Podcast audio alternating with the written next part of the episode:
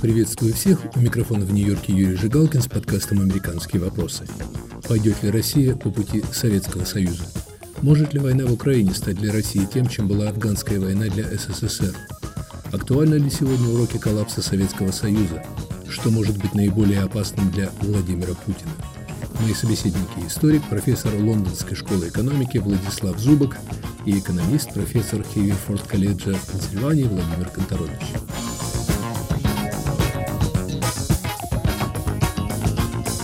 Поводом для сегодняшнего разговора стала статья Владислава Зубака в журнале Foreign Affairs. Статья с драматичным заголовком «Сможет ли Путин выжить?».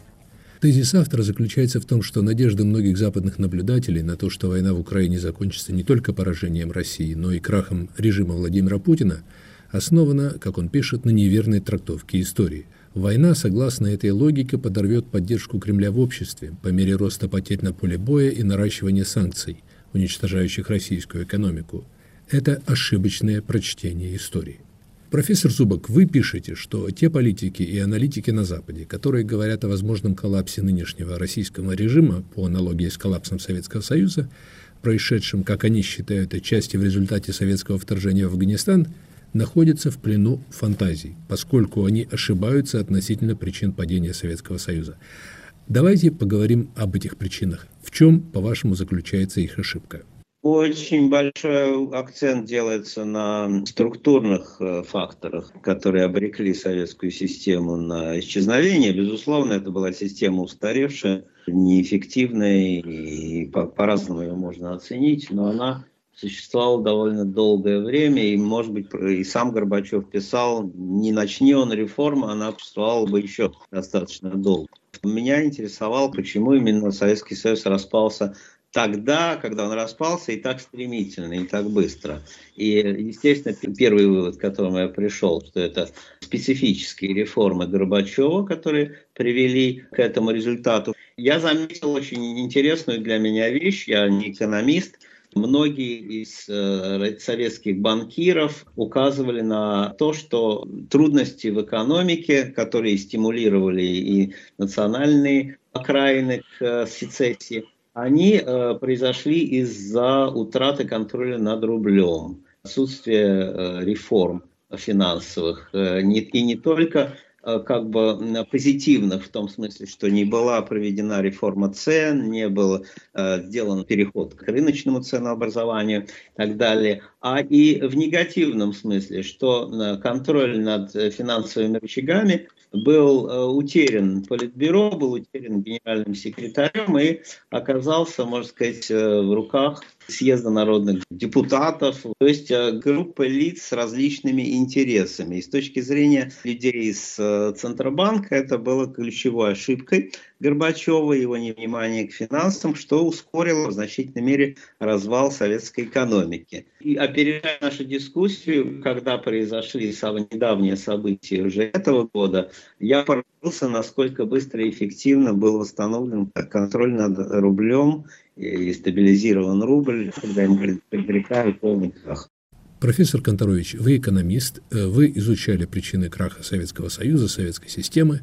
Традиционно к войне в Афганистане добавляют крушение цен нефти, образно говоря, неспособность советской системы прокормить людей – вот наш собеседник, если я его правильно понимаю, считает, что причиной падения СССР стало неумелое управление или развал структуры управления. Как бы вы определили эти причины? Советский Союз развалился из-за реформ, начатых Горбачевым. Эти реформы, в том числе экономические, привели ко всяким отрицательным последствиям, которым он не мог противодействовать, потому что он разрушил рычаги власти, которыми он до этого обладал. Он их отдал другим людям. Поэтому он пал. Значит, когда говорят о таких сложных событиях, как развал Советского Союза, нужно понимать, что это произошло не в один день, это был процесс с несколькими стадиями, и есть несколько уровней причин. Первым, логически для меня и, по-моему, для Владислава, идет разрушение политического аппарата. Например, плохие экономические реформы. Вот реформа 1965 года. У нее было много последствий, которые властям не понравились. Ну все, и закрыли эту реформу. Дали угу. задний ход. Значит, когда политические рычаги есть, реформы включают, она не работает, выключают. А в конце 80-х годов эти все рычаги один за другим отламывались, выбрасывались в окно. То есть, если меня спросить, что э, Советский Союз э, погиб из-за плохой экономики или из-за плохих экономических реформ, да нет, конечно, это один из факторов, но главный фактор то, то, что дало начало этим реформам, то, что помешало их остановить, это были политические изменения. Падение Советского Союза – политическое событие. Должны быть, были быть созданы другие центры власти в республиках, которых генералы бы слушались, когда генералы вызывают. Ельцин и товарищи должны были прийти к президенту и сказать, все, хватит, кончилось ваше время. Такие политические события, свержение власти происходит при нормальной экономике. А очень часто не, не происходит при плохой экономике. Это, в общем, автономный процесс. Экономика его может подталкивать, но не надо все сводить к экономике. Хорошо это общая картина. А все-таки можно назвать конкретные причины, факторы, которые дали прямой толчок распаду СССР? Если нужно называть одну причину, это действия Горбачева по разбору политической системы.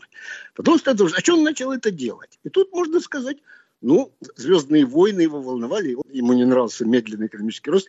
Он думал, что таким образом он подстегнет экономический рост. Например, то есть это уже второго порядка причины. Были поряд, причины второго и третьего порядка. Но непосредственная причина разрешил создаться этим президентом и этим законодательным собранием, которые стали голосовать за независимость. И он их не закрывал, он не использовал нормальные большевистские рычаги, других у него не было. Вот это главная непосредственная причина. А почему он так делал, что его подталкивало, что усугубляло, что ускорило развал. Ну, конечно, экономическая ситуация публику обозлила и, и ускорила развал. Национальные страсти, когда им разрешили проявляться. Первый ход здесь политический. Можно создавать вот эту Балтийскую цепь, когда люди держались за руки там, через всю Балтику. Можно говорить о независимости, и тебя не потянут в КГБ. Это первый шаг, когда он сделал это можно. А потом развязал 25 духов, выпустил из, из кувшина. Ну, духи пошли там работать.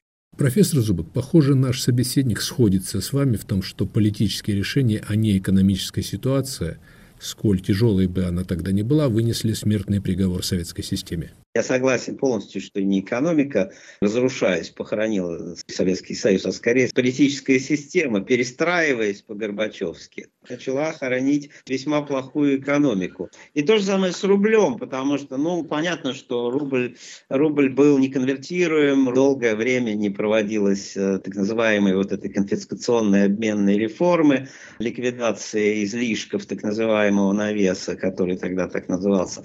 А, это все понятно. То есть рубль был слаб. Но то, что начали делать и как начали печатать и допечатывать рубли, я об этом немножко пишу а, в статье и чуть больше в книге, это просто ну, безответственно. Это, естественно, разжигало инфляцию. Полностью согласен, что Горбачев занимает, пожалуй, главное вот место в этой э, сложной причинно-следственной связи, потому что в конечном счете это он начал одновременно фактически и экономические, и, и политические реформы. Причем, э, читая записи Политбюро, видно, что он так торопился, опять же вопрос, э, почему, что начал эти реформы в масштабах всех страны. Это связано отчасти, наверное, может, Владимир меня поправит, с презумпцией Горбачева и всего поколения экономистов и Рыжкова Николая Ивановича, который огромную роль в этом играл, что начинать с какого-то небольшого сектора экономики, это повторять, мол, ошибки реформы 65 года, а надо действовать вперед, э, идти революционными действиями. И самое поразительное, это отмечалось даже противниками Горбачева, это бомбить партийный аппарат. Ну, Горбачев не был маоистом, но удивительно, что он одновременно с началом очень серьезного процесса реформ, не, не, не продуманного, главное, не опробированного, не тестированного, действительно начал выбрасывать в окно, вот как э, Владимир, эти рычаги, то есть партийный аппарат. И не просто выбрасывать старые рычаги, да, демонтировать вот эти рычаги партийного аппарата, а создавать новые институты, а, которые были максимально репрезентативными с точки зрения Горбачева, то есть советы, оживлять вот эти советы, ну, которые не могли не действовать как ну, орган массовой демагогии, в общем, с экономической точки зрения. А огромная группа экономически неподготовленных, безграмотных э, народных депутатов принимает какие-то решения и выбирает главу Центробанка. Выбирает того, кого они считают более податливым, более удобным. Ну, попался Геращенко им, э, который согласился. Но это же, это же путь катастрофе. Владимир Конторович, возвращаясь в сегодняшний день, можно ли сегодня делать некие выводы из уроков падения Советского Союза? Из того, что вы говорите, и профессор Зуба говорит, напрашивается вывод, что Кремлю в обозримом будущем не страшны экономические потрясения, которыми чреваты масштабные экономические санкции. Они не страшны до тех пор, пока система управления и подавления недовольства находится под плотным контролем Путина. Пока система управление в руках Путина и не найдется конкурирующее действующее лицо, которое будет пользоваться поддержкой, скажем, каких-то силовых структур, которое сможет его подвинуть. А просто от плохой экономики правительства не падают. Плохое экономическое положение в половине стран мира. Ужасно. А в результате катастрофического, скажем, поражения на фронте? А должен быть механизм. Значит, должен быть комитет Государственной Думы, который договорится с генералами на фронте. Или трусливые генералы, нерешительные генералы, которые не решатся прислать фронтовые части в столицу. Должен быть политический актер. А при катастрофическом положении он иногда бывает, а иногда не бывает. В 90-е годы в Северной Корее было катастрофическое положение. По-видимому, был массовый голод. Но вот не нашлось такого конкурирующего деятеля. Мы вернемся к разговору с Владиславом Зубаком и Владимиром Конторовичем. Оставайтесь с нами. Привет, я журналист «Радио Свобода» Александр Гостев, который побывал почти в 70 странах. Там везде и всегда происходят интереснейшие события, влияющие и на нас с вами. Как именно? Об этом подкаст «Атлас мира». Я делаю его вместе с моим коллегой Ярославом Шимовым, знатоком Европы – Слушайте и подписывайтесь в агрегаторах подкастов в Apple, Google, Spotify и в других приложениях.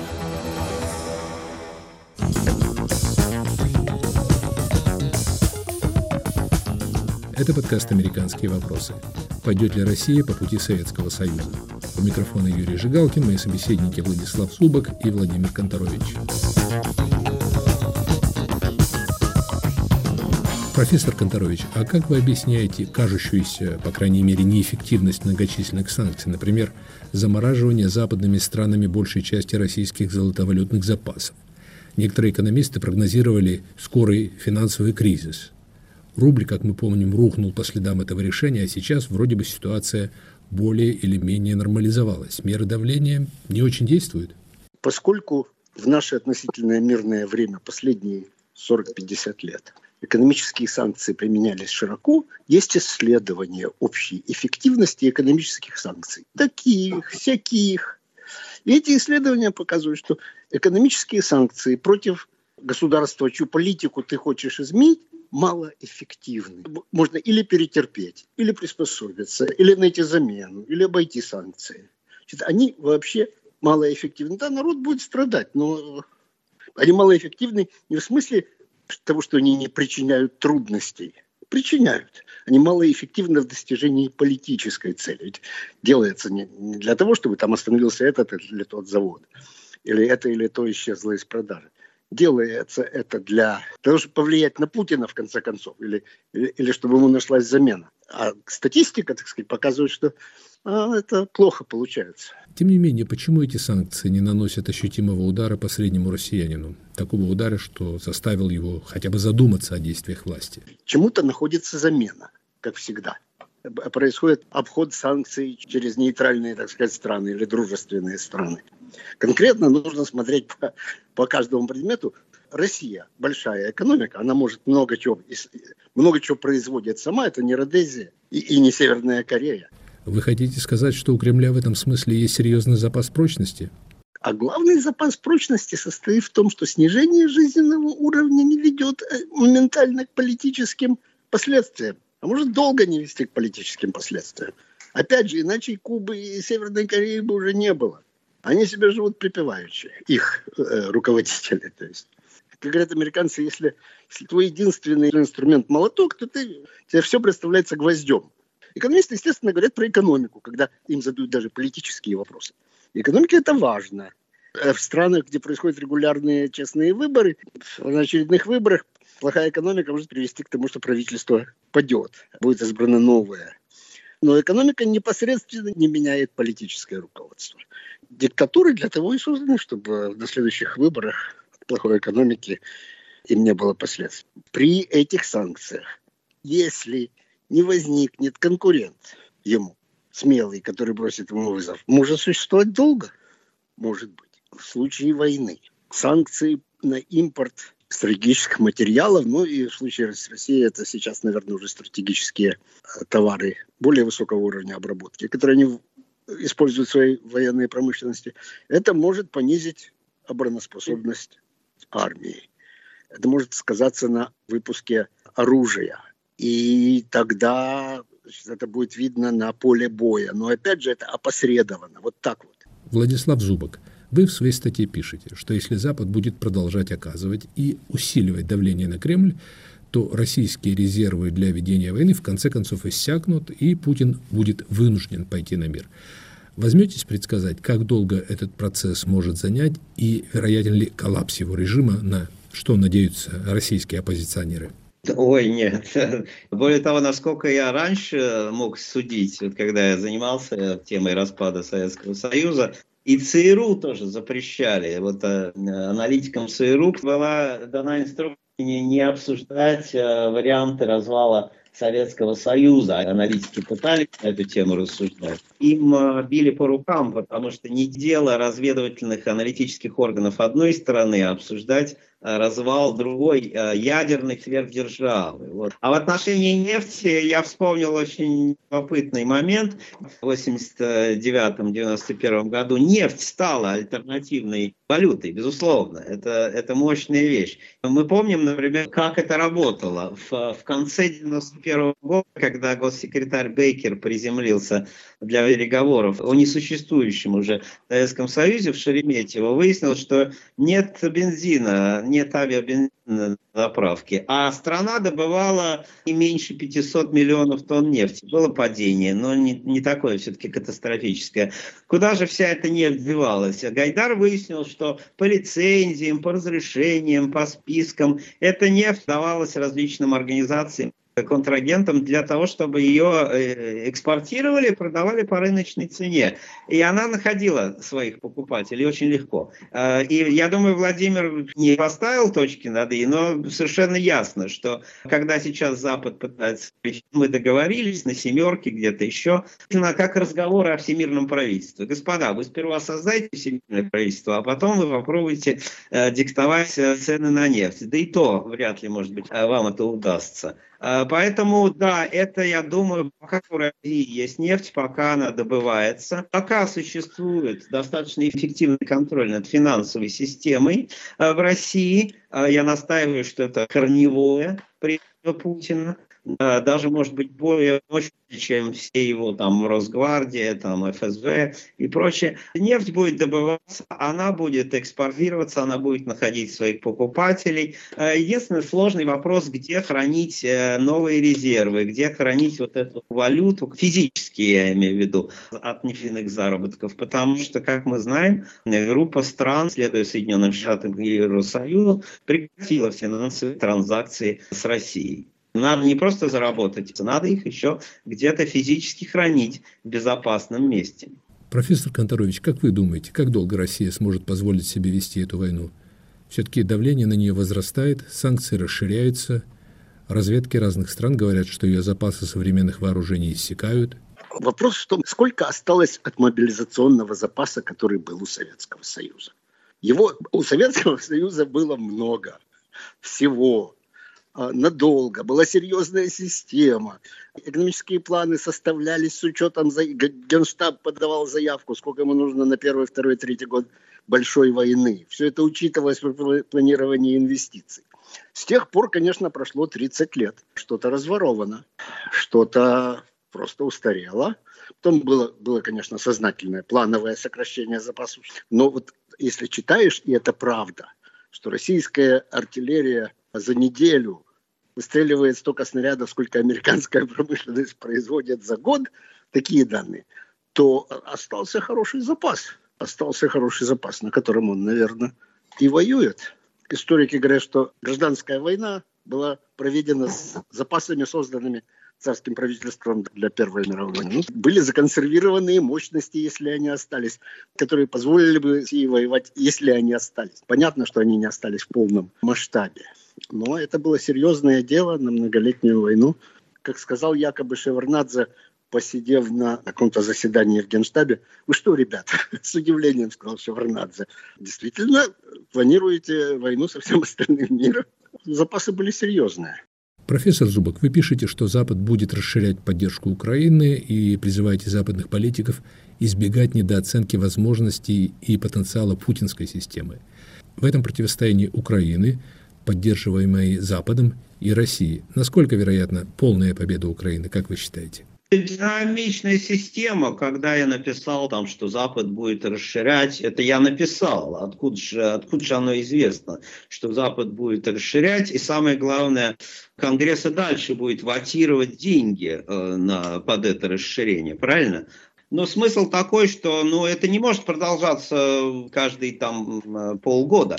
А смысл такой, что внешняя политика Америки все больше зависит от внутренней. Возникнет угроза возвращения Трампа к власти. Вектор американской политики тоже поменяется каким-то образом. То есть все больше появляется статей если следить внимательно за тем, что пишет в основных американских газетах, где прорабатывается сценарий, что э, самое невыгодное для Америки, да и для Украины сценарий – это затяжная война затяжная война, которая потребует э, не только больших денег от Запада, но больших логистических усилий. Тут э, писали о том, что он хорошо западные эти усовершенствованные «Катюши», «Химары» подвезут, но к ним же действительно надо подвозить постоянно снаряды, в ситуации обстрела и так далее. И то, что вот Владимир вспоминал, это тоже мне напомнило, был такой полковник Шлыков из ГРУ давным-давно, 30 лет назад, он писал, что Советский Союз это была страна моб резервов, то есть колоссальное количество складов везде, где были и танки, и снаряды, артиллерийские системы. И все это было разворовано в значительной степени и устарело, я согласен с Владимиром, но сейчас это все равно бросается в бой. И выясняется, что в той войне, которая сейчас идет, войне все больше напоминающей, ну, я не знаю, больше Верден какой-нибудь, чем войну 21 века, все это работает, все это важно. Та страна, у которой больше таких моб-резервов, она ну, худо-бедно может такой тип войны вести. Но я, честно говоря, не замечаю в ведущих американских изданиях изменения тона комментариев относительно необходимости продолжения и даже расширения военной помощи Украине. А президент Байден, похоже, ставит себе в заслугу помощь Украине и надеется, что это поможет демократам на выборах. Тем не менее, подытоживая наш разговор, хочу несколько переиначить заголовок вашей статьи. Может ли Путин выжить на какова вероятность того, что он переживет войну в Украине? Суть статьи заключается в том, чтобы снизить, немножечко сбить вот эти шапкозакидательские настроения, которые появились и, и в Украине, и на Западе после апреля. Я не думаю вообще, что какая-то любая организация, ЦРУ, Rent Corporation или что-то может дать четкие сейчас оценки того, когда закончится война. Но, что у меня, на мой взгляд, совершенно очевидно, что при э, отсутствии каких-то черных лебедей, используя этот расхожий термин, у путинской системы и у него, как руководителя, есть в запасе достаточно еще много времени. И по ресурсам, я думаю, и год, и больше года. Поэтому э, в той динамической системе, какой, безусловно, является любая война, вопрос должен ставиться так. Может ли выжить э, и выдержать Украина такую войну? Может ли выжить, э, выдержать Россия такую войну? Ответ, наверное, та и другая сторона – да, может. Еще раз, возвращаясь к истории, все больше это мне напоминает те войны прошлого, которые начинались, чтобы кончить их к Рождеству. Э, рифмуется с обещанием Зеленского, а война длилась и не год, и не два. Я писал о том, что в долгосрочной ситуации, если мы, ну что никогда не бывает на самом деле в истории, но если мы допустим, что все нынешние тренды продолжаются, да, продолжаются вот на последующие 2, 3, 5 лет, тогда, конечно, российская экономика серьезно страдает, она лишается э, подпитки новейшими технологиями, она в значительной мере архаизируется, э, не говоря уж о хай-теке и и массовом бегстве айтишников из, из России. Вот этот сектор страдает. Но тем не менее экономика живет. И экономика чрезвычайно пластичная вещь. Э, экономика даже при условии падения на 25%, на 35% продолжает жить и изыскивать новые формы существования, пока существует политический порядок и пока во власти правителя в жесткой его в руке находится рубль и контроль над рублем. Владимир Конторович, ну это, можно сказать, не столь уж и плохой прогноз с точки зрения Кремля. А тут вот один фактор, который э, тоже спрогнозировать нельзя, но известно, что это происходит. В затяжных кровопролитных войнах одна сторона просто теряет волю к войне. Вот как, как немцы в 18 году под Парижем. Они уже были под Парижем. А потом они повернулись и пошли обратно. И нету такого пункта, где их вот разбили, нет было там Сталинграда. А все, не могли воевать больше. Мы все говорим о технике, но там же гибнут люди, и резервуар молодых людей сокращается, и резервуар опытных людей, способных воевать, сокращается. Так что это может быть на самом деле. Запад может поставлять сколько угодно артиллерийских систем, хотя и про них говорят, что их недостаточно, но одна или другая сторона может просто, просто солдаты в поле могут перестать делать то, что от них требуется.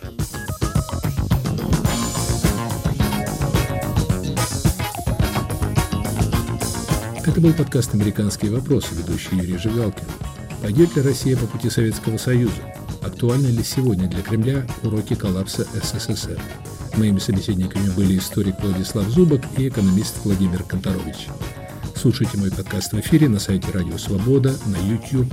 Подписывайтесь на подкаст на iTunes, Google Podcasts и всех доступных вам сегодня подкаст-платформах. Пишите мне в социальных сетях, оставляйте комментарии.